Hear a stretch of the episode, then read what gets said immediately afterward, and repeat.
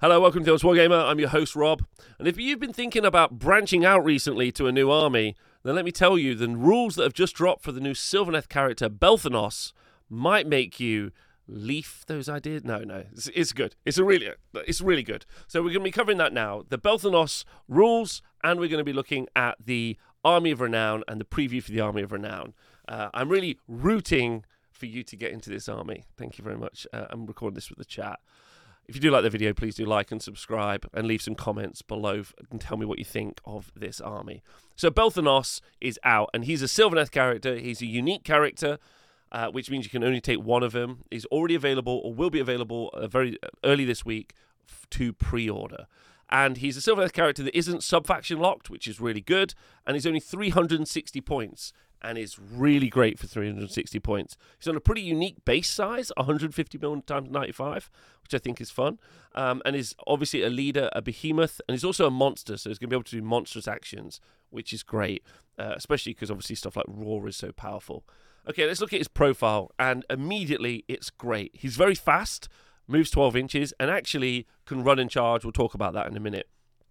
14 wounds with a 3 up armor save and a 5 up ward save, which makes him almost as survivable already as a Stonehorn.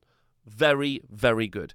In a normal Sylvaneth army, which is what we'll talk about first, they obviously have access. Sylvaneth have access to a lot of healing in their army as well. So that big that big wound pool with a good save means that you're going to be able to heal that back up. But if you're going to run them in the Army of Renown, it's still also just a very survivable character. So we love that a lot. And he is an amazing melee character. Like very, very good. Uh, like really makes Ionis, who we looked at yesterday, not anywhere near as impressive in combat. He's got four attacks straight away, that are twos and threes, Rend three, damage three, which is great. And then he's got this kind of very unique profile where the number of attacks and the damage is the same, but it's four attacks that's fours, which is a bit disappointing. Threes, Rend two, damage four. Uh, so four attacks at damage four and four attacks at damage three. That's very fighty. Also, in his Army of Renown, there's going to be a way to give him plus one attack and plus one to hit and plus one to wound. Or in a normal Sylvaneth army, there's a way to give him plus one attack from an Arch Revenant. So, and then he's obviously a character, so you can Finest Hour, All Out Attack. So those numbers can become very low, and you can even get more attacks on this unit. So it's just very, very good. Like, really good. Right, let's look at his special rules. First two we're going to talk about are all about speed and utility, and that's his Kurnothi Warhorn. As I talked about, this is every Sylvaneth unit wholly within range of this ability uh, can run and charge. Now, this is so good because some of the Sylvaneth armies are very static. They kind of operate as like uh, a base that they fire missiles out of. So what they'll do is they'll you know teleport a Durthu or they'll teleport uh, even Alarielle will move out. They'll either teleport or they'll move out from their position. They'll attack and then they'll fade away. So strike and fade using those allegiance abilities. This really opens up along with the Lady of Vines, the option of having kind of like a more foot trudgy army that can battle more in the midboard. So a bunch of Kurnoth hunters with run and charge. He himself is obviously affected by his own uh, Kurnothi war warhorn, so he's going to be able to run and charge as well. Which is cool, so it's going to be very fast. So this means that your slower units, specifically Kurnoths, are going to be able to go much faster, or even your fast units if you want. The bugs, so the Spite Rider Lancers and the Revenant Seekers, are going to be able to also go faster as well which is very cool. And in his Army of Renown, which we'll talk about in a minute, this is going to come into play a lot more. But even in a normal Sylvaneth army, having, you know, Durthu or Tree Lords with run and charge is very good. Like Alarielle with run and charge, that's pretty good as well. So I personally think this is very, very cool. He's also got a command ability called the Unending Hunt. Uh, use it at the start of your movement phase. The unit that receives the command must be a friendly Sylvaneth unit that unit can retreat and still charge. And I think it's fair to say uh, that some of the Sylvaneth units sometimes, if they don't strike and fade, they end up just you know planting roots and not being able to not being able to get out of the position they get themselves stuck into. So retreat and charge is also really good. It's also lovely anti-Khorne tech. So if Khorne use some movement blocking on you uh, and you know push a unit in with their with their blood tithe table, now you can retreat and charge out of that, which is really good, and put units in a place that they you know that your opponent wasn't expecting them to be. Also, he can obviously do that to himself. So this this guy can run and charge, treat and charge, Units around him can run and charge. Uh, he's very survivable and he's great in combat. It's an absolute bargain for 360 points. But that's not where this unit itself finishes. He's got this rule called Nature Etheric.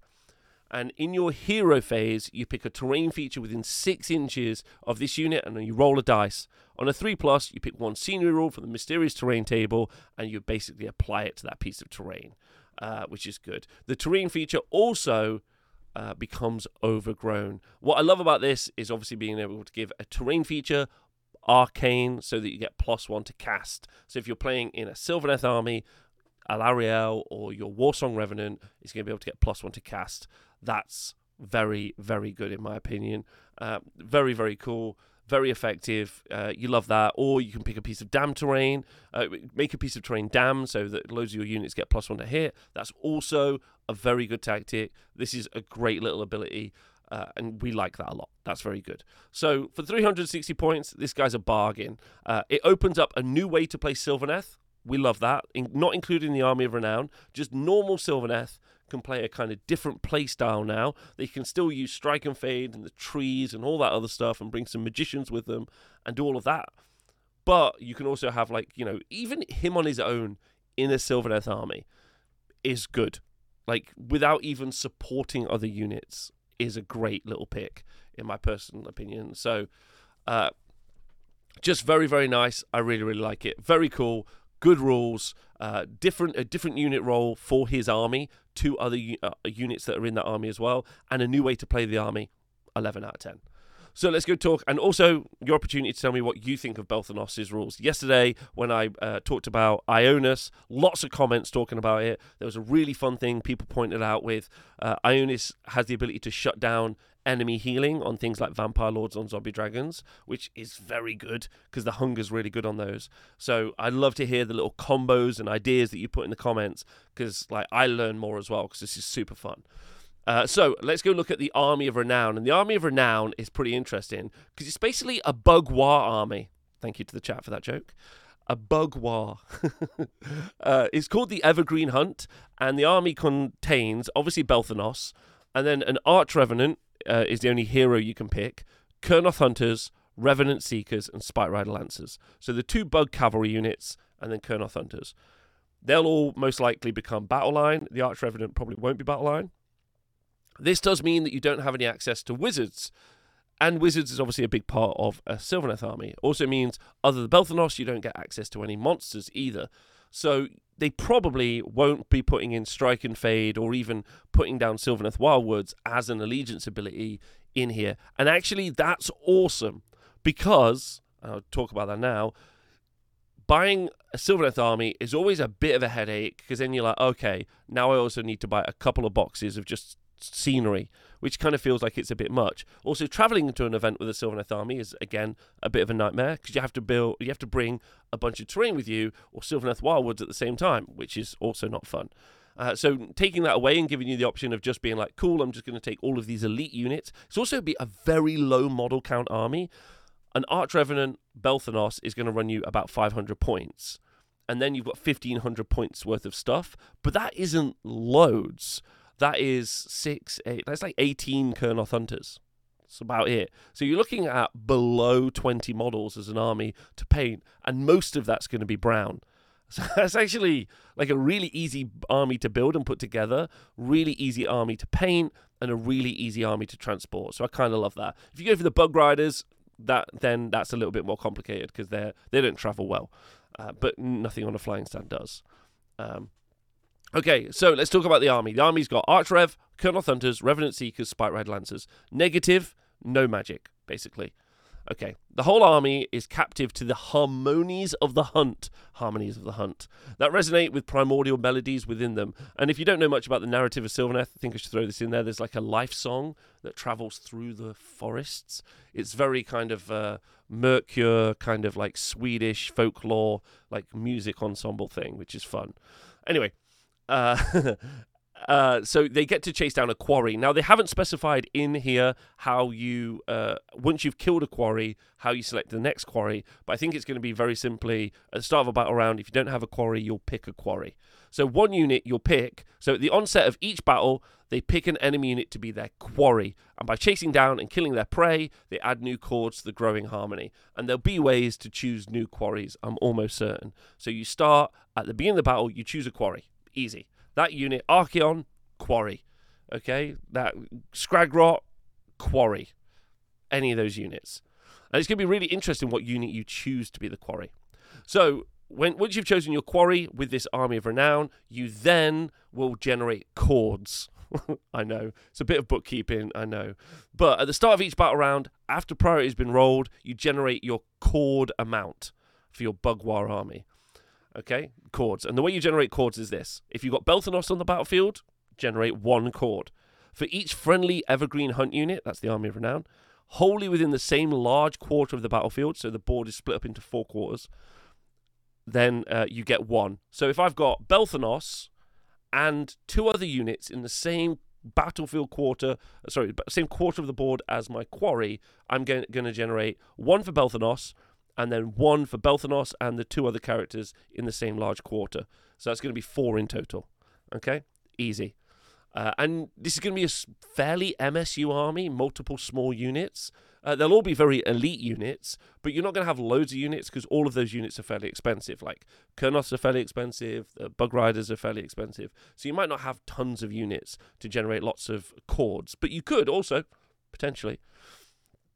Uh, really love the idea as well of uh, you when you when they select your unit to be the quarry, you put in your quarry kind of in the middle of two board quarters, and then you just redeploy into the other board quarter, ruining their chances. But anyway, so you generate the chords, and there's one last way to generate a chord, which is for each quarry that you've destroyed during the battle. So my assumption is that you can obviously choose multiple quarries. So you've got to destroy one, and then you get another. Okay, so you definitely will always start with one, and also probably worth saying that at the beginning of the battle, so battle round one, the battle round will start. You'll have both Belthanos on the board, so the most you'll have is one point.